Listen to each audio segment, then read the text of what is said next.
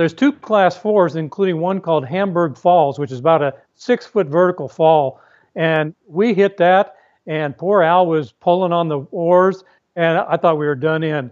There were a couple more we stopped and looked, and he said, I don't know if we can get down through this. That was Dennis Lee talking about a rapid on the Middle Klamath River and what it feels like going into a new rapid for the first time with a drift boat. We are on episode number 26. Hey, wait, did we just pass the six month mark of the show? Hells yeah! The Wet Fly Swing Fly Fishing Show. Welcome to the Wet Fly Swing Fly Fishing Show, where you discover tips, tricks, and tools from the leading names in fly fishing today. We'll help you on your fly fishing journey with classic stories covering steelhead fishing, fly tying, and much more. How's it going, everyone? Thanks for stopping by the Fly Fishing Show. Before I get into the intro, I want to remind you to follow us on Instagram at instagram.com slash wetflyswing. In today's episode, I interviewed Dennis Lee, a retired California Department of Fish and Game fisheries biologist and author of The Half Pounder, a Steelhead Trout. We talk about the significance of the half pounder steelhead, talk about the birthplace of steelhead fishing, and get into fishing the Eel, Trinity, and Rogue rivers. Dennis shares his experience and tips on putting together and publishing his own book. Don't miss this as Dennis tells us why we should care about the 12 inch Sea Run steelhead. That's right, 12 inches, not 12 pounds. It's all about diversity. So, without further ado, here's Dennis Lee. How's it going, Dennis? Going great. Nice to talk to you, Dave. Good. Great to have you on. Uh, we've got a, I think, a pretty interesting conversation here uh, about steelhead, and we've had season one has been a real a heavy theme on uh, on steelhead, and I think the cool thing you bring here is you're going to talk about a life history of, um, you know, of steelhead, one of their one of their different life history tapes. I'll bet you a lot of people haven't heard about, and it's the half pounder. So. Um, we're going to get into that and, and, talk about why that's significant and maybe why people should should care about that and then uh, and go from there. But uh, before I get into it, I love to start off with you know just kind of how you got into fly fishing and steelhead and, and where the focus on half pounders, how that all began. Well, it started uh, probably going to school at Humboldt State University in 1968. I had the opportunity to fish occasionally with my dad for trout in the Sierra Nevada but when I went to school, I'd gone up there early to play water polo and swim for the team. And having extra time, I used to wander around trying to find some fishing. And in the late summer, early fall, there's a run of oh small salmon. The locals colloquially call them chub salmon. Actually, they're grilse, so maybe a few bigger fish. And I used to go down there and watch uh, fly casters making these huge casts across these slow pools with these shooting heads, nine foot rods, and slow retrieving lines back and hooking these huge salmon sometimes 12 maybe 15 pounds.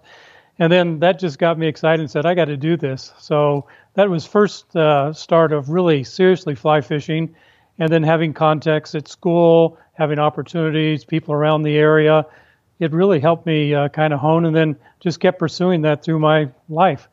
Fortunately after uh, school i ended up with a career with the california department of fish and game as a fishery biologist and uh, lasted about 36 years, and I've been retired about 10 years now. Still love fly fishing, especially for salmon and steelhead, and of course fly tying. Nice, nice, and then and that kind of got you into the whole uh, realm of Rogue River and uh, Klamath, and maybe you can just go a little bit over just uh, oh, a little bit of background on. Maybe you could just start us off with the the half pounder, that life history, and talk about. Um, I mean, you've got a book you wrote, the uh, the half pounder, a steelhead trout, um, a beautiful book. I uh, you sent me a copy, and I've been kind of looking through it and reading a little bit. It's uh, yeah, beautifully put together. Lots of great photos and lots of great color plates with your fly patterns. And so you obviously have a lot of uh, fly tying experience as well. But uh, yeah, maybe just talk about a little bit first on the life history, what that's all about, and then bring that back into fishing for them and, and the rivers that where you can get them. Okay. So going back to school, obviously, you know, we were traipsing around the various rivers, especially the Klamath and Trinity, and also uh, the Lower Eel River. And even back then, we had a run of half pounder steelhead and, and late summer, early fall adult fish coming in that were fishable. Uh, regulations have changed now, and you basically, because of low flow closures, can't fish the lower eel. But the Klamath and Trinity provided great opportunities. We wandered up to the Rogue and occasionally even visited the Umpqua for you know summer steelhead. we had uh, a lot of professors who were very much into fly fishing. Uh, wondered some of them wondered how we ever even graduated with all the fishing nice. we were doing at the time.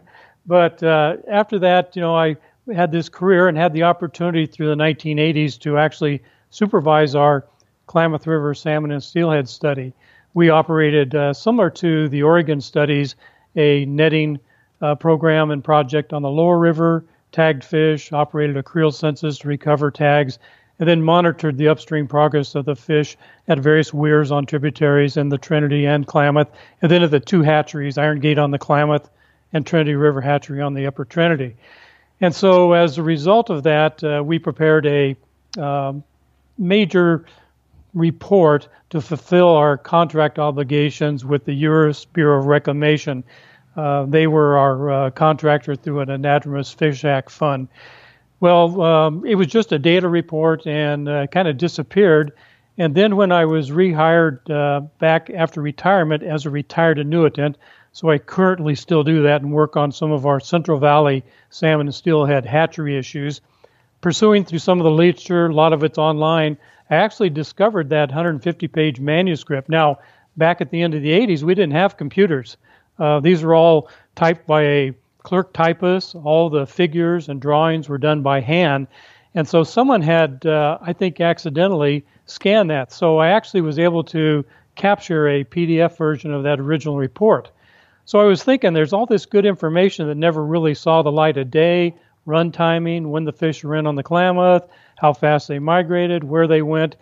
It would be nice to make that information available to anglers. So I started working on that. Uh, what started as just maybe a short article turned into a chapter, and then realizing that no one had really explained and written about the half pounder life history. Now, it's mentioned a lot. Uh, you see it oftentimes mentioned in reports on these rivers, either the eel, the Klamath, or the Rogue, but you don't see that other than maybe an early reference to 1925 when they were first described by John Otterbein Snyder after some guy caught 14 fish at Ferndale and shipped them to him for identification. He said, "Eh, they look like half pounders, kind of like the Rogue." and so uh, half pounders were, you know, basically a small steelhead that weighs just about half a pound. Most of the studies, either that we did on the Klamath or ODF and W did at the Lower Rogue, and they're continuing that operation, by the way. Most of them run about you know, 11, maybe 12 inches to a maximum of about 16 inches. So these fish have migrated out in the springtime, like normal progeny of steelhead, look like little rainbow trout, enter the ocean, and then will only spend about three, maybe a maximum of four months before returning back to the fresh water. So this uh, run of half pounders has been going on probably for millennia. No one has a real good idea why. You can have a lot of uh, uh, theories as to why and what advantages there might be, but the Rogue, Klamath, and the Eel are the only rivers in the whole West Coast or even the whole world which has these huge numbers of these half pounders. Now, that short little life history might appear in other rivers in the West Coast, but not in the numbers you see mm. on these rivers. Mm-hmm. Matter of fact, on the Klamath, 100% of the fish will demonstrate the half pounder life history, whereas on the Trinity side, you get anywhere from 15 to 30% of them mm-hmm. demonstrate that. Similar, like on the Rogue, a large portion of these late summer fall fish, almost like more than 90%, do demonstrate this half pounder life history. And then, of course, they overwinter in freshwater migrate back out this spring, and then will return again the following late summer fall after again spending maybe three or four months feeding in the ocean, growing a little bit more. They'll be about 18 to 24 inches, but now they'll come back as a originally sexually immature fish, migrate up to the holding areas, and then spawn the following spring like any other steelhead would. But they're not big. They run oh, 18 to 24 inches. They will repeat that. We saw as many five returns from a fish and so you can get fish up to maybe 8 to 12 pounds with that similar type life history. Hmm.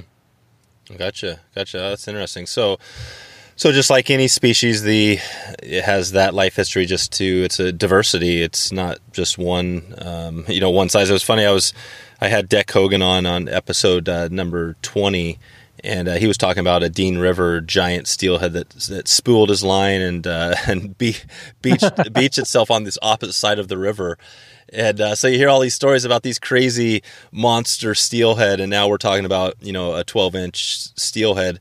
What what do you think is the significance? I mean, I know obviously biologically there's a big significance, but for somebody that, that maybe wants to go fishing, say on the Rogue, I fished the Rogue a, a number of times. I mean, why would why would a steelheader care about half pounders? Well, one of the things that you always hear about steelhead is that it's a fish of a thousand casts. Well, if I had to make a thousand casts to catch a half pounder, I might go home. but these little bright, uh, shiny fish are very aggressive. So if I'm not catching 10 to 20 half pounders in a day of fishing, then I'm probably not going to be very happy. Now, we're not using the big seven and eight weight rods that you might experience up in British Columbia or even in, say, bigger winter streams in Washington or Oregon. So we're fishing four and five weight two handed sticks. Some people fish them with a single hand rod, maybe a five weight or six weight single hand rod. And so you get a lot of hits in a day.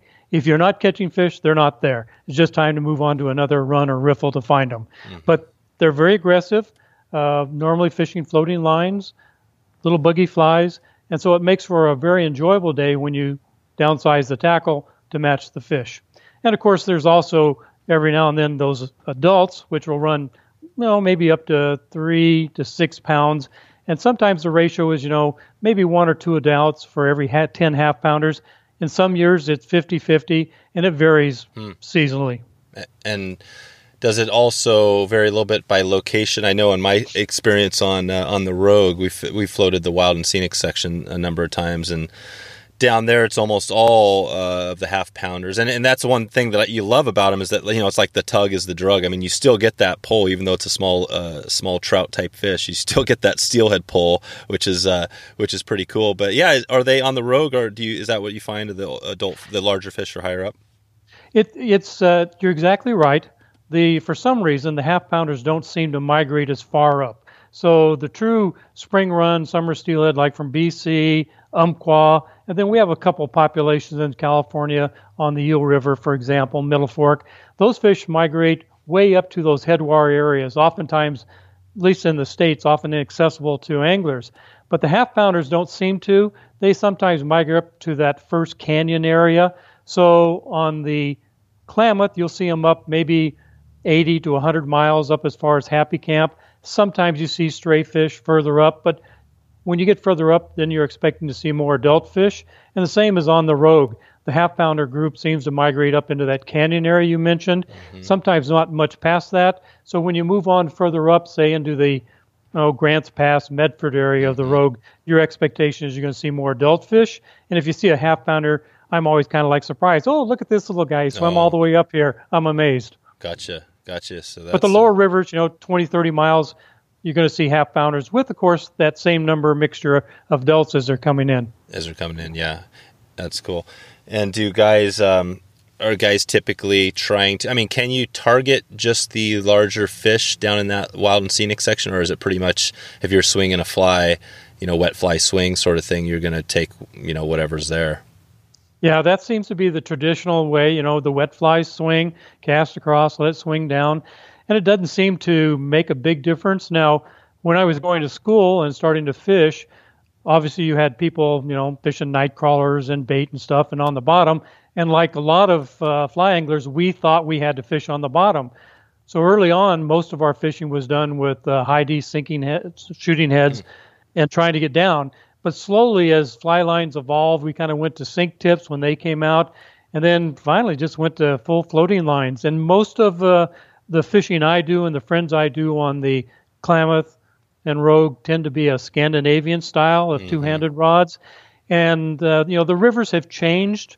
Uh, if you're not in the upper river using a two-handed rod, you're going to be largely handicapped, and that's because you know we haven't had a major flood through this Northern California, Southern oh, Oregon yeah. region since '64. So we have these huge riparian zones of willows and blackberries, and when you're out there waiting two or three feet in the riffle or run, you don't have backcast run. I do remember we had backcast room back in the late uh, 60s uh, and 70s when I first started fishing. Never thought about that. But now, 50 years later, yeah, there is no more backcast room yeah. once you get above those major tribs that help blow out the lower rivers.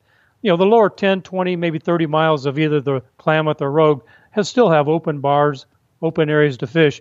But once you get above that, it gets more difficult. Yeah, that's right. That's right. And that sounds like yeah, the the Scandi definitely. There's some places you know that the shoots is similar to having a nice Scandi out there fishing. Just a floating line is nice. Um, and you mentioned, yeah, the brush, the uh, North Umpqua is another one. I remember uh, Dean Finnerty in episode 19 was talking about how the North was the same way that you used to be able to cast with a single handed rod, but now it's people were cutting the brush back then too, you know, to keep yes. things open. But uh, but yeah, that's not really going on as much anymore, I guess, with the riparian uh, ordinances and things like that. But uh, yeah, no, that's great. Now, what's your so you mentioned the the two handed Spey uh, Spey rod. What, what, was your transition like into? Um, you know, everybody's got a little different. Uh, you know, getting into it. How, how, was it? How did it turn out for you? Well, obviously, we you know fished a lot of single hand rods until about the early 2000s, and I think you know the two handed rods were getting popular in the especially the Pacific Northwest. But I remember uh, my wife and I were fishing the Rogue River near Agness, and I have a very uh, dear old friend who's kind of a mentor. His name's Al Periman he lives in Rogue River, Oregon. Probably one of the best steelheaders I've ever met. Originally met him here in the Sacramento area when he lived here back in the uh, uh, late 60s, early 70s. And I was uh, started halfway down the road because there had been a large group of willows next to the shoreline at the top of the run. And of course, couldn't fish it with a single hand rod. But he had driven over from uh, uh, Grants Pass area and had dropped down in and was at the top of the run. And I was watching him, and he's making these fantastic casts across the river. And I'm like, what in the world is he doing? How's he? And I kept looking and looking, and finally we got together. And I go, oh, that's one of those two-handed Spey rods. you're making, you're making Spey. And so that just like, oh my goodness. So the big deal was no longer did we have to worry about where we could fish. Now we were looking for places where we thought held fish and going after them with a two-handed rod. And I think the evolution in the last, you know, 15, 20 years has just been phenomenal for uh, especially steelheaders who like to fish with a fly. Yeah, yeah, it's made it made it easy, which is great. A lot of a lot of newbies uh, makes it a lot easier for people to get into it. So that's that's a, definitely a good thing. Um, so you were mentioning, um, I guess we're talking a little bit about the Rogue here, and the Rogue is definitely a river. I haven't fished the other rivers you mentioned uh, yet, but the Rogue is one I'm very uh, pretty familiar with. And you fished it quite a bit too, not not as much as the others, but quite a bit. Yeah, especially in the recent years with uh, Periman being in Rogue River. I visited him starting in July, and we fished it on through mm, end through October, sometimes into Thanksgiving, and then we'll even bounce back down to the Klamath when it's good and go back and forth. Uh, the runs you can fish the uh, Rogue Lower River starting as early as so maybe middle of August with with reasonable expectation of finding fish. The Klamath seems to be one or two weeks later, and then of course the fish are just migrating upstream. And by uh, now you can find those uh, early summer fish in July and August already up in the Upper Rogue, maybe the area you're familiar with, say around Grants Pass, mm. Medford area. But then you get another slug of fish coming in in that late summer, early fall period with some more adults in it. So we can continue on good until basically it just gets kind of cold and miserable and it's mm. not fun fishing anymore. Gotcha, gotcha. And and do you know a little bit? I know the Rogue. I mean, the North Umpqua is a river that has you know kind of a very historied uh, fly fishing history. Does the the Rogue? Do you know much about that whole history? Could you explain a little bit about how um, you know the significance of that to the whole steelhead uh, the whole steelhead well, game? The you know the early history is kind of interesting. Uh, I'm working on a new book on California winter steelhead, and have done a lot more research into how it all started. And there really wasn't much recreational fishing, you know, in the uh, middle of the 1800s, but it was just kind of starting. Although most of the effort was directed towards trout, and of course at that time, most well, very few rivers had major dams on them. We still had steelhead migrating way up tributaries, and I think a lot of the effort in those summer trout fisheries were actually for the progeny, the juveniles of adult steelhead that have spawned. And so the numbers you see from those areas into southern Oregon are literally, you know, people catching hundreds of fish a day, but they were trout. They were, you know, baby steelhead actually. Hmm. And so as time went on, people became more aware. There was a lot of kind of controversy. There were laws passed as to whether you could catch the juvenile fish or not. Was this a salmon. Was this a salmon trout? What it was? And that kind of went on until probably into the late 1800s, and people started actually recognizing that steelhead were something different than salmon. The Rogue had a long history. Uh, the drift boats that you see now, the McKenzie style, mm-hmm. Rogue River style, were very popular. Uh, guides would stick two people in the front of the boat, usually with a fly rod. You know, they didn't have much conventional gear. Maybe a funky bait casting outfit was back then. No spinning rods, obviously, but they would put two clients in the front, have them with a fly rod, run the line out, and then just roll them down the river going back and forth. Hmm. On the Rogue, uh, the guides oftentimes ask the client to kind of either lift and drop the rod to put a little twitch or impart some action. Now remember, the half pounders and these late summer fish, many of them are very actively feeding. So that little twitching motion really excited the fish, mm-hmm. and you'd get hits all over. So that kind of was a standard and very popular rogue method of fishing in the early 1900s and on. And uh, it's been very successful even to this day. A lot of people you see who are actually fishing for half pounders will put that little twitch hmm. every few seconds in their line, and oftentimes it will actually excite a half pounder or a little bit bigger adult fish to take your fly. Yeah, yeah, that's the twitch. So yeah, that's uh, and and when you're doing that, you're not um, your leaders tied on to your fly just typically like normal. Uh, you're not doing any like right. sort of a riffle hitch or anything like that. No, no. Um, most of it, you know, traditional wet fly presentations.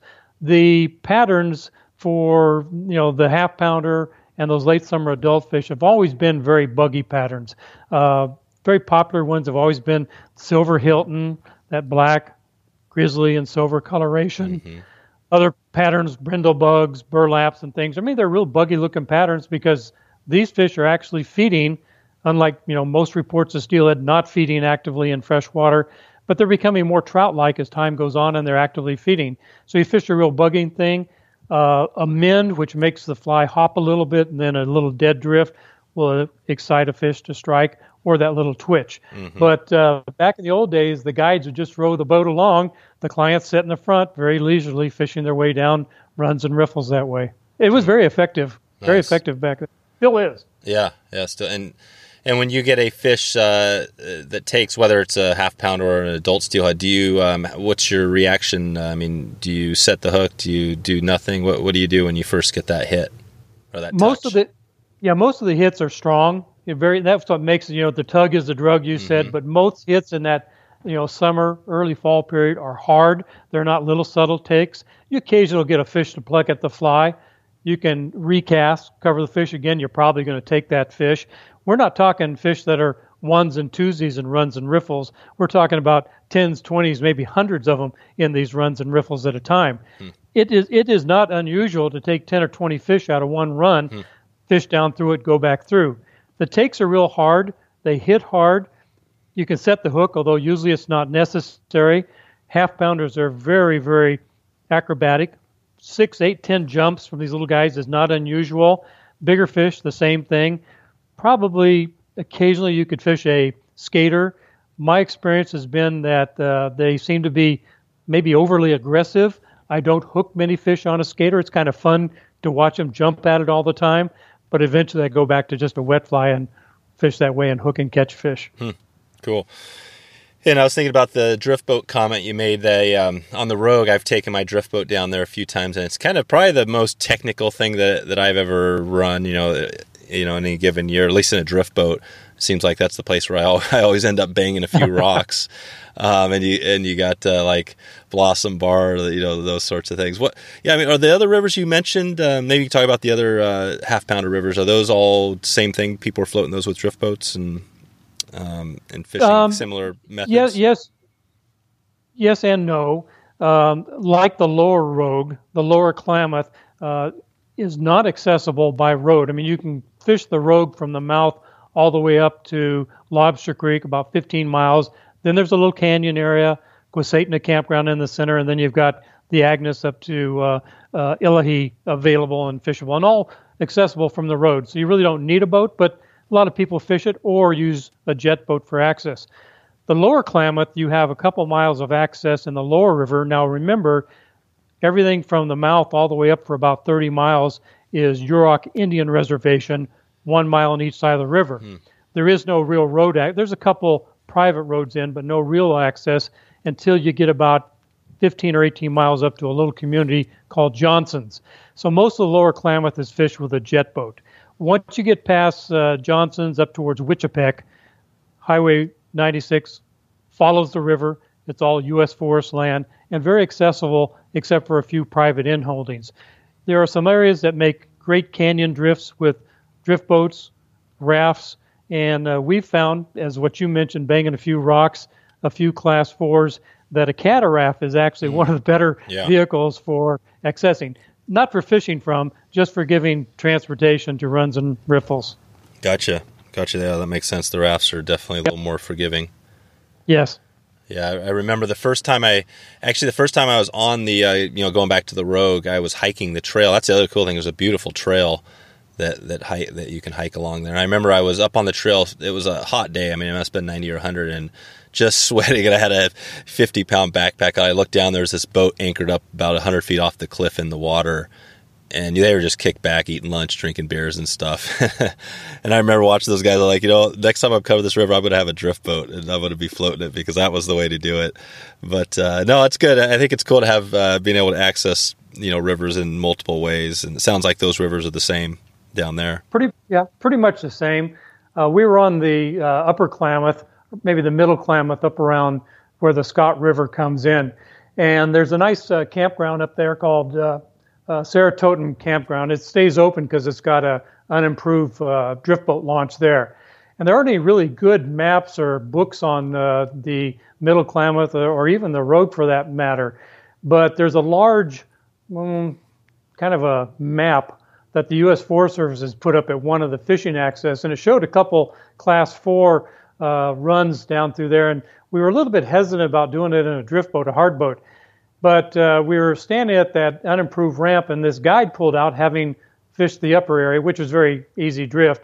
And we asked him, said, "What's it like down below?" And he said, "Oh, not too bad. A few rocks, but not big deal." So we thought, okay, we'll take that one. Well, there's two class fours, including one called Hamburg Falls, which is about a six foot vertical fall. Jeez. And we hit that, and poor Al was pulling on the oars, and I thought we were done in. Yeah. There were a couple more we stopped and looked, and he said, I don't know if we can get down through this. I said, we kind of have to. We don't have, and we figure out ways. But uh, that convinced us then that uh, the cataract was yeah. the way to go. So yeah. they have a Sotar cataract that really makes access much easier and safer. Oh, cool. Yeah, Sotar, that's a uh, Southern Oregon company, right? Are they down there? Not sure. Maybe. Yeah, they're yeah. they're they're out of. Yeah, they're out of Grants Pass. Yeah, they are. Oh, cool. Uh, nice. So, yeah, getting back to your book, uh, you know, again the the half pounder, uh, um, you know, a steelhead trout. What was the? Maybe you can bring us back to the process of. Uh, you talked about how you got in, you know all the data and stuff like that, but actually making that decision to write a book. I mean, did it? And maybe the process of going through it. I mean, how long did that take you, and and what was the whole thing like? Well, as I started uh, writing that first and pulling the information out, um, I have a very good uh, fishing friend who is also retired fish and game fishery biologist who was our editor, and he retired and moved to Sisters, Oregon. So I started sending material up to him and having him look at it, and then also passing a, my my chapters on to various friends. And they said, "Gee, Dennis, this is terrible. This is the driest piece." Of... No, anyway, it wasn't good because I'm so used to writing for science publications right. that minimal words is what's your goal. Well, I was trying to, you know, do something a little different, and I was struggling at it. So over time, I was able to add a little bit of information, which really I was trying to provide all the science information for anglers, but I really needed to kind of add some stuff that made it more interesting, more readable, and more enjoyable book. So began that process uh, several years actually, going back and forth.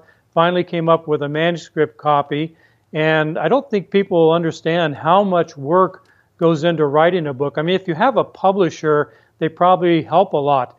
But after I'd finished the writing and had it in a manuscript on the computer, I went to my wife, and uh, she's very uh, techie. She knows all this stuff. She'd gone back to school and has a couple uh, degrees, certificates in computer sciences. So I said to her, uh, Do you know this particular Adobe software that you make books in? and of course, she said, Why do you ask? I said, Well, we, we should write a book. Uh-huh. And uh, that started the process. it took us about a year. There were a lot of mistakes and errors, but she was able eventually, through that year, put together the file that you would print a book from. So now we've got a, a file with this book. We spent a couple years on those rivers, actually taking high quality photographs, things we wanted, things that we felt would be appropriate for the book, plus, of course, all the fishing pictures. We had to add other stuff because how many pictures of a 12 to 15 inch bright little silvery steelhead can you put in a book? yep. It does. It gets kind of boring. Yep. So we had to kind of put other things in it, which we did. And then I had to include the fly section, a lot of history there. We did over 150 flies. I tried to research as far back as I could historical patterns, current patterns. There are literally hundreds, if not thousands, of patterns that have been tied for the Klamath, Rogue Rivers, you know, in our northern California, southern Oregon area. Many, many wonderful tyers. Mm-hmm. And I tried to pick out the more popular ones, tie them, and then go through the process of photographing them and getting them in the book in a series that allow anglers to see them with the recipes. So after we'd had all that finished, we started shopping around for actually a printer. And uh, we talked to people in you know, like San Francisco who are brokers. The book could be printed overseas in China uh, for a cost, and you know they really want to do about five or ten thousand copies. But we also knew that this subject of half pounders would be mostly popular in Northern California and Southern Oregon, maybe a little bit past that. And so we settled on doing only 500 copies. Eventually, we were able to find a printer, actually here locally in El Dorado Hills, who agreed uh, we set a price. It's a hardcover book, foil stamping on the cover, UV cover, 80 pound paper, four color digital printing. We had to find a current computer font to change everything in and make it look pretty. Mm-hmm. It's not just your old, you know, Times New Standard or Arial fonts that you might use on your computer today. You had to do all that stuff. And then once the file was done, they looked at it. Their graphic artist and designer said, "Wow, this is almost perfect." We had one uh, uh, print made up, looked at it, made a couple errors or changes in pictures that we didn't think were high quality, and off we went. And uh, that was about a little more than two years ago. 500 copies, each one is signed and numbered, and we have about 65 copies left. I oftentimes give presentations to fly clubs uh, because of the price in printing and the cost of the book. It's very difficult to sell it to shops and places like that or distributors. So I make presentations to fly clubs and uh, oftentimes, usually on the subject of the book or something similar, and then have the opportunity to sell books and offer them a discount at those meetings. Gotcha. Yeah. So essentially, and we've had we've yeah. had yeah we've had a lot of books ordered off the internet. We've had a number of books go to Canada as far back as Washington D.C., a couple to Florida, which has always surprised me. But uh, there's anglers all over, and there's always people interested in subjects like this. Yeah, no, it's cool. So you essentially self-published. Um, I mean, did almost everything on your own, just using. Uh, and what program was it that you used to do put it all together?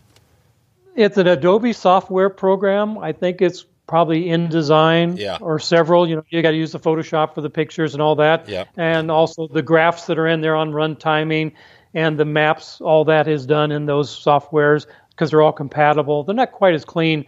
You know, I'm a PC guy coming from the state, but my wife is basically an Apple Mac user, which you know in the graphic arts business is where you have to be. Yeah, yeah, it's interesting. I was just thinking. I, have talked to a number of well, a few people on the show, uh, including uh, John Shewey and some other um, editors and publishers, and yeah, it's always there's always a little bit different uh, take on the process and how you do it. Um, but yeah, you've put together a beautiful book and pretty much you know mostly on your own. It's pretty awesome to, to let people know that it's doable. If you have something to write about you can put it together. You can. It's a you got to be a labor of love. Don't plan on making any money at it. No. I think uh, i think john shewey has mentioned that several times. Yep. and he writes in all kinds of formats not just fishing but all over the place. I'm very impressed with his work. That's right. That's right. Yeah he uh, he, he took me by surprise when he was uh, mentioning oh, he you know a birding book he wrote, which I was familiar with, and then uh, uh, Ocean Beaches book also. Uh, well, he, right. didn't, he didn't write, but he co-authored and and helped uh, you know put that together. So Nice. No, that's that's great. That sounds like a definitely a project that you had a lot of fun with. And are you going to be planning on doing more? well, you have another. You mentioned the other winter steelhead book. Do you do you just plan on? Are you going to keep uh, putting these out there? Well, I don't know how many. You know, we're not too blessed with a lot of uh, steelhead fishing opportunities. Once I've covered the half pounder late summer fall run fish, the winter fish. Uh, that's going to be fun because it goes all the way from the Smith River in Northern California all the way down to the Tijuana River. Oh, yeah. Because historically, the Tijuana River did have a steelhead run at one time, and then everything in between. Recognizing that just about every steelhead river south of San Francisco, either one uh, doesn't have a run in it, they've all been extirpated, yeah. or two is closed to fishing just because all of our steelhead in California are either listed as threatened or the Southern California fish are listed as endangered. Yeah. So we're really not blessed with a lot of steelhead left. I am very fortunate. I live just a few miles from the American River. We do have a winter steelhead run. It's not a native run, it's a, a non indigenous run that was brought in to the river in the 50s, an Eel River strain. It provides probably the only winter steelhead fishery other than those we have, say, from the Russian River north on the north coast of California. Hmm. Okay. Yeah, and it's interesting. I always, you know, talking to folks from California. I, have done. Oh, I guess we're on this. This will be episode number twenty six. So, uh, for any of the show notes for this one, it'll be wetflyswing.com slash 26. Um, but yeah, we've done a number of episodes now, and I haven't interviewed that many people that had a connection to California. So I'm always uh, interested, and I guess, you know, that's why is that the further you go south, the more impacts you have on the populations. But are there any big names of people that you um, you know you know about or know the history of them in California that, that connected to the steelhead um, you know the steelhead game or any mentors you had along the way? Probably Al Periman was you know my biggest mentor. He, I've known him for over 30 years. We fished here locally at that time. Uh, he's in the Rogue River area, fishes practically every day during the summer. He's retired now, and uh, of course his uh, very good friend Gary Anderson from Anderson Custom Rods, who's now become a very good friend of mine. He's also in that Rogue River, Gold Hill area. Uh, both of them are original Californians that migrated to Southern Oregon. Uh, Al was from the Sacramento area. Gary originally was from uh, San Jose, was a teacher at a junior college there. Uh, we all were, you know, hooked up one time or another at some of the fly shops, Creative Sports here in Walnut Creek, that was operated by Dave Inks. Dave is now in Montana. Andy Puyans, uh, Andy passed away a number of years ago. And then, of course, uh, we usually are over at the San Francisco Anglers Club for the uh. That was just a couple mm. weeks ago. A lot of big names show up there. It's a great event, and a lot of people. And of course, that's casting. Uh, recognizing that that group began back in the late uh, 1800s, and one of the uh, world record casts was made about 1899 hmm. at that facility over there. And the Golden Gate Casting Ponds right. and Anglers Lodge is still still operating. The club is still there. So there's a lot of people around.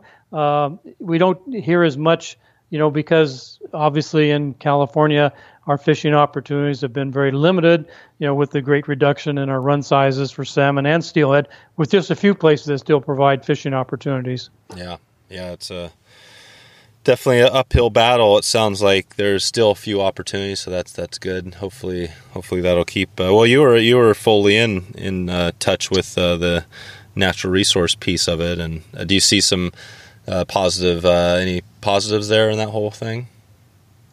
Well, uh, it's interesting. Uh, California, back in say the mid '80s, uh, population was probably about 15 million people. California sold about two and a half million adult fishing licenses. Today, we probably have 38 to 40 million people, but we've only sold about 1.2 hmm. licenses annually. So the angling population has really dropped off, and in terms of the population, it's really dropped very sharply. Mm. So the emphasis is not so much on recreational fishing, and our you know resource department, like California Department of Fish and Game, has now been renamed Fish and Wildlife, hmm. reflecting some of the new challenges and duties they have, which are more environmentally resource oriented rather than strictly recreational fishing. So there's been a real big change in that direction. And, uh, you know, you still have the huge catchable trout programs in lakes and reservoirs mm-hmm. and things like that. But it's it's been a lot of not necessarily de-emphasized, but emphasis placed in other directions, especially in California. Large number of people trying to deal with water water issues. Gosh, we just mm. went through a big four-year drought. That was my third drought in California, wow. and of course our anadromous fish resources really suffer during drought periods. It's, it's terrible. That's right. That's right. Yeah, yeah, yeah. Drought onto the thing, and then climate change. I'm not sure what it's going to be like down there as far as you know the continuing changing climate, but yeah, that could add some some different uh, different mix to it as well. Absolutely, absolutely. Nice. Well, um, yeah, I, I had a um, you know a few different we've actually we've answered a number of the questions as we've been going along here. Um, i was kind of thinking about you know your book is obviously a good resource for you know for steelheaders and people that are interested. Um, are there any resources that you would point people to other than your own stuff to, to help them you know get into steelhead or something that, that maybe you've used over the years whether it's a book or magazine or um, online resource? Well, like most people, online resources are phenomenal now. You get fly tying videos for just about anything, and I do look at them. Oftentimes, I'm perplexed in how a fly is put together or how someone did something, so I always can lose uh, mm-hmm. new information that way.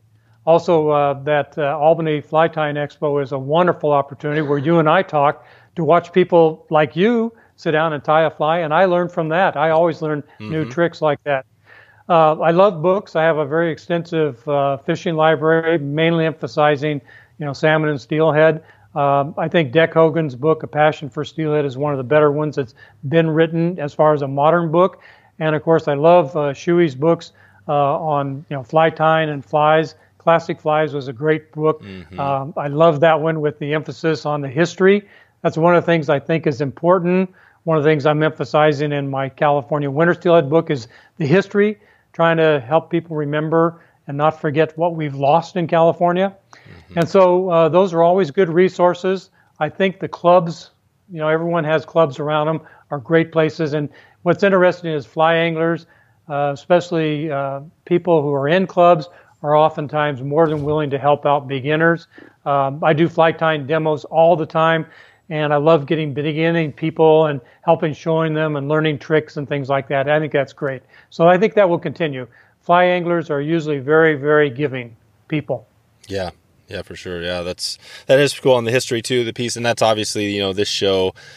I try to make that a big piece of you know connecting the dots and talking to you. And you mentioned you know about Al Periman, who I haven't um, talked about much on this show, and yeah, I think that's a big part. Of The cool thing is you're in an area where it's pretty much where it all started as far as steelhead. It, you know, it may have changed a lot now with all the impacts, but but there's a lot of history where you're at, and like you mentioned, the flies back to the 1850s. You you probably have patterns in your book that are that go back that far, or somewhere close, or right in the uh, right in the half pounder book. You know, there were some really interesting uh, events going on.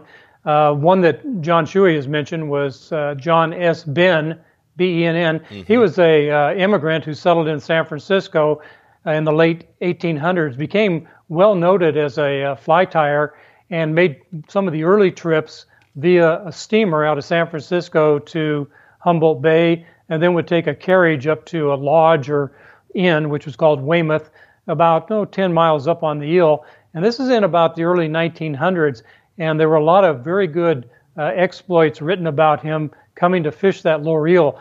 Uh, and he was noted at that time as being the father of fly fishing mm in California. And you don't hear about that very often. Mm-hmm.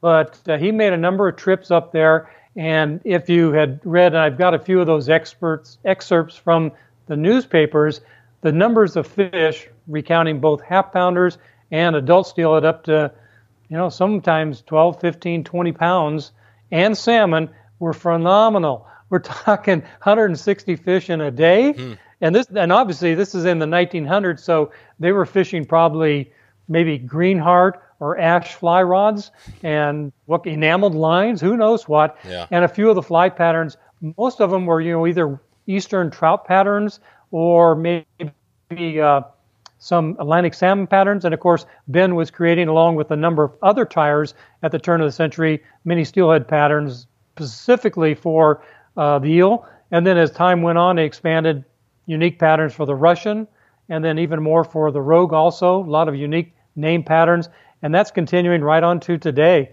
Many good fly tyers out there creating patterns all the time, and including all the new stuff that you see. You know, the big hit for intruder style flies, and yeah. now you're seeing Klamath size intruder patterns being popularized as these little articulated flies that work well. Uh, and are these the, the you say Klamath uh, style? Are these small intruders? Yeah, Klamath size. Okay. So your yeah. your tra- yeah your trailer hook is like maybe a number six or eight short shanked hook, but the whole fly is only maybe one and a quarter, one and a half inches long, but basically on a shank with a little articulation, a lot of movement, and of course, you know those little half pounders and those late summer adult steelhead love movement, so they're deadly patterns. No, it's cool. Yeah, I was just uh, I mentioned the episode with uh, Dec Hogan. Uh, it's a pretty good one. He tells a little bit of the story of uh, the intruder, uh, how that all started with uh, with the guys back there up in Alaska. And yeah, it was interesting to hear how you know because he was involved there when they first kind of when I guess Ed came up with that um, that pattern, and then they started getting bigger and bigger and bigger, and then finally they were just too big and you know I was kind of pushing it but yeah no exactly. that's cool yeah so they're effective patterns where what do you think is the the biggest difference between that pattern and you know some of the traditional patterns you I didn't even know so did you have the any of the intruder style or were they all you had some Spey patterns in there right in your in your yeah we you know tradition yeah they're buggy little Spey patterns in there they work well again it's anything buggy I don't think most steelhead are really really selective you know, put it in front of them, and if it's about the right size, shape, and movement, then they will grab. Yeah. So I think that's more important presentation. But it's fun to tie flies. Um, we do fish a lot of, I do a lot of the larger intruder styles, rabbit strips here locally on the American for our winter fish. You know, this is a January, February fishery. The fish are six to 12 pounds. It's not a, you know, not half pounders or summer fish. These mm-hmm. are winter fish, skagits, sink tips, the whole thing. Yep. And actually, my uh, favorite pattern, uh, which I've used successfully, is uh, Scotty Howell's Squid Rowe. Oh, yeah. And I love that little one, although although I do get a little bit of harassment from people who think that's pretty close to a bass bug with all the rubber and silicone. But it's a very effective little pattern uh, here locally, and probably more so on the coast also. Yeah. And what are your? Uh, do you have another pattern or two that are your kind of go tos for uh, for steelhead? Uh, we did several patterns. Uh, again, mainly uh, buggy patterns. We do kind of a, an Acroneuria stonefly imitation, both in a wet fly and a nymph. Uh, the uh, stonefly is one of the principal food items of those late summer adults and half pounders on the Klamath and lower Rogue. Uh, that's a pretty good sized bug. I tie a little in the round stonefly nymph that works very well. Nothing, you know, fancy. Basically, just an abdomen with a uh, hackle wrapped around for a thorax. And uh, some things they give you a little brown or gold in it seem to work well. Um, we're oftentimes I, every year it seems to change, and uh, if I come up with a new pattern or something different, then Al will usually say, "Oh, that's so old school. That's not today." So we're always and we're always inventing new stuff and trying new ways to uh, catch fish. Oh, that's cool. And uh, yeah, so where, where, does your, you know, you've done a ton of work. You, you mentioned 30 plus years uh, doing biological work, and now you're doing this. You know, was there a, um, you know, back in your history, a kind of a turning point or anything that, uh, you know, kind of triggered this whole fisheries and and fishing uh, lifestyle? And uh, and and then also a second point is where do you, where does the passion come from for you? Well, unfortunately, I didn't start with work. It started long before that. Uh, I actually had a teacher in the fourth grade who had aquariums in the classroom, and I, for some reason, became very interested. And so, of course, I asked my folks if I could have an aquarium, which eventually led to a whole basement full of aquariums where I was rearing and breeding fish and selling them to the local pet store. And uh, I decided I wanted to be an ichthyologist. But after high school, the opportunity to go out of state was very limited due to you know funding. Out of state tuitions were just out of sight back then. My goal was uh, New York University or Utah State, both out of reach. Corvallis was a possibility, but out of reach. So I ended up at Humboldt, which then, with professors and that fly fishing opportunity, really got me started in the fly fishing.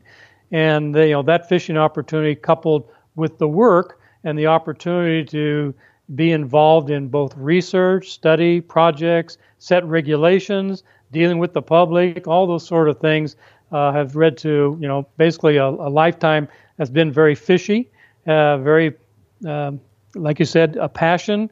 And uh, I look back now and think, wow, what a wonderful opportunity I had doing something I love so much for a career. Not many people can talk about that. That was just so lucky, so fabulous. Yep. Yeah, no, it is. It is pretty cool to do something, something you love, and then have a, a chance to to give back. And you know, you're putting books out. I guess the main reason for that is just just sharing more of your knowledge in a in a different format, or why go into um, you know writing the books now. Well, um, I would be completely honest and say, obviously, there's a little bit ego in that. When uh, a lot of people retire, they say, "Oh, I want to go off and write a book," and uh, so that was part of it. I just wanted to do that. But then when I discovered this information I had from the Klamath studies, I said, "Wow, there's got to be some way to get this out." And that led to realizing that talking about half pounders would be a unique subject. A lot of people would enjoy it it would be information that you couldn't find anywhere. And so I actually still have a lot of uh, you know research science people who are interested in that information. Uh, I've networked with Dave Hankin at Humboldt University. He has grad students who has now gone back looking at some of that data that we collected in the 80s, uh, reanalyzing some of it, some of the work done at the hatcheries. So part of it, I obviously say, was ego in doing that and having a book, but I also enjoy the process of writing, putting it together, working with my wife and all those jobs. That was always, you know, has its trials and tribulations, but was a successful project. Very proud, very proud of the work we did. Nice. Yeah, and I as you're as I was asking that question, I was thinking back all the way back to uh, episode number three, and Jay Nicholas. He mentioned he talked a little bit about how I think he had a near death experience, you know, or sort of thing. I can't remember exactly what it was, but kind of got him thinking like, man, could, we can all go any day, right? And like leaving leaving something for for those that uh, you know your family or whoever and that sort of thing. So, you know, I guess that's always part of it. You know, having a um, you know something you, a legacy. Yeah, le- legacy. That's the word I was looking for. So no, it, it's cool. yeah, exactly. Yeah. Uh, when do you think your next uh, your book? Do you have a schedule on that when the, your next book uh, is going to come out? Uh, we're still working on some of the writing trying to uh, soften up some parts of it to get a little too scientific. Uh, there's so much good research on steelhead now available, so much new stuff being done that uh, trying to get that in a format and a style that anglers would be one interested in and then would be able to read through rather than a technical journal article. Um, that's kind of interesting. And then trying to uh, collect some of the historical photos uh, there's a lot of good stuff out there, especially in the southern part of California. And so we're looking at doing that over the next, uh, probably takes next year. So we're looking, you know, at least a year out before we'd ever see a published date. Okay. And on your title of the the half pounder, you also have uh, a steelhead trout. Why um, why a steelhead trout and not, why not just uh, a steelhead?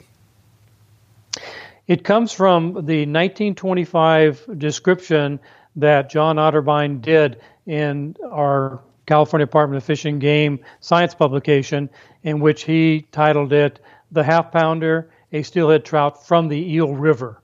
Mm. And so I dropped the Eel River part and went on with it, but uh, it is a steelhead trout. And uh, naming is always interesting, is what various names come from. We could have another whole hour conversation on where the name steelhead came from, why they called them salmon trout, yeah. uh, where steelhead originated, and there's several. You know, every agency oftentimes has a little bit different one. Is it a coastal rainbow trout? Is it an inland? Is it a red band? And on and on with the science. And I kind of go through that in the half pounder, and I go into it in a mm. little bit more detail on the winter steelhead book.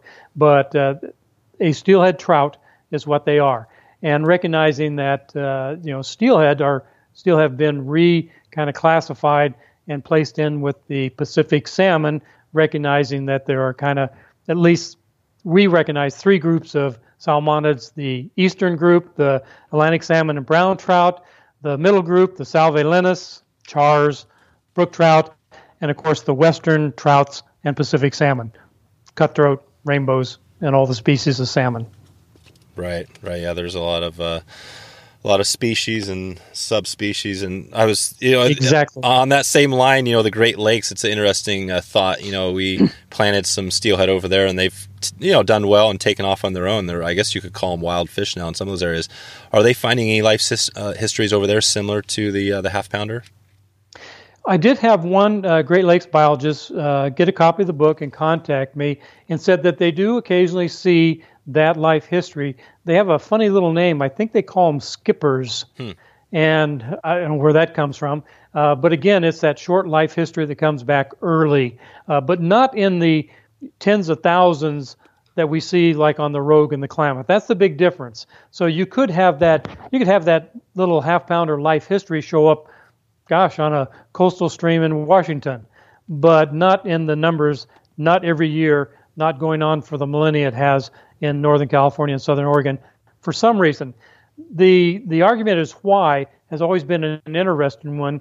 And I remember talking to one of the Oregon biologists many years ago, and he said, Dennis, maybe it's not an advantage, maybe it's a disadvantage, and you're actually seeing the evolution decrease to hmm. where now all you find it is on the Klamath, Rogue, and Eel rivers, whereas historically that may have been the way it was everywhere and this is the last remnant mm. populations that demonstrate this life, half pounder life history.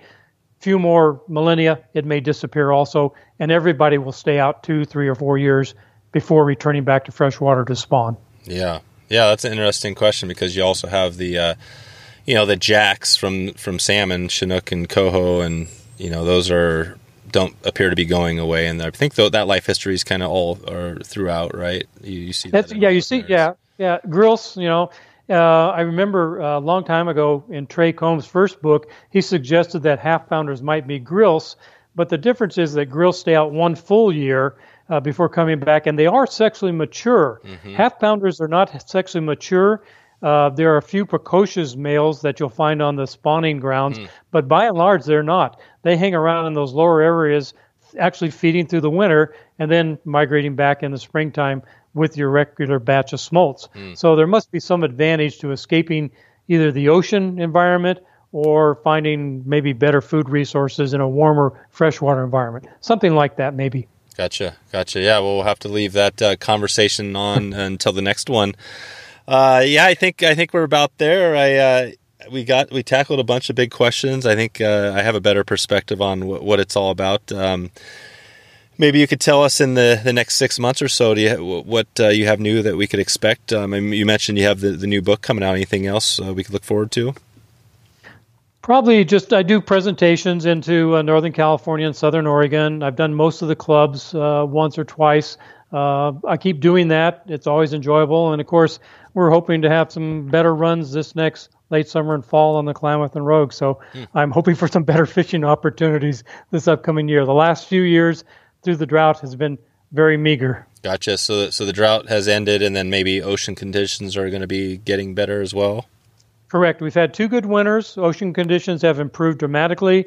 So all that, you know, even though this year we're not expecting a good fall Chinook run in California, there's probably going to be restrictions. I am hoping to see some better half pounder and maybe first year returning adult fish this year. So I got my fingers crossed. Perfect. Perfect. And uh, uh, before I let you go, I just want to check to see if I missed anything or if there's anything about these, uh, you know, these fish or fisheries you want to you want to mention here. No, I think uh, people would be surprised, even though there aren't as many people fishing. We still have some great opportunities for fly fishing. I think that will continue, you know, for many years. Uh, there's a lot of uh, interesting things with dam removals. Been a number of dams removed on the Rogue proposed removals on the upper Klamath. We're going to wait and see what that happens in the next couple of years. So there can be some pretty exciting things on the horizon. Cool. And uh, before I let you go, I just want to make sure uh, you, you, let us know where people can find you again. Where is the best place if they want to get have questions? The questions you can uh, go through my website, which is www.dennisplee.com, L-E-E. And a little bit of information, some stuff on fly tying in there, and uh, information on the book. Perfect, perfect. I'll leave a note. Uh, I'll leave that link in the show notes and uh, cover you there. So yeah, Dennis, I just wanted to thank you uh, for coming on the show and you know, getting some of this information out there. I know, like I said at the start, I think there's a lot of people that probably have never heard of half pounders and, and wonder what it's all about. So I'm glad you came on and you know provided that perspective. And I'm I'm hoping I'm going to get back down the road. It's been a few years since I've been down there, so I'm hoping to get the kids out and and do a float and maybe even hit some of those uh, California streams if, if it all works out down the line. So uh, yeah, thanks thanks for everything. I want to thank you too, Dave. I think your podcasts have been excellent and are a great resource for anglers. So I plan to let people know look at Wet Fly Swing with you. Awesome. Awesome. Thanks a lot. We'll uh, talk to you soon. Okay, thanks. All right, bye. So there you go. If you want to find all the show notes with all the links we covered, just go to wetflyswing.com slash 26.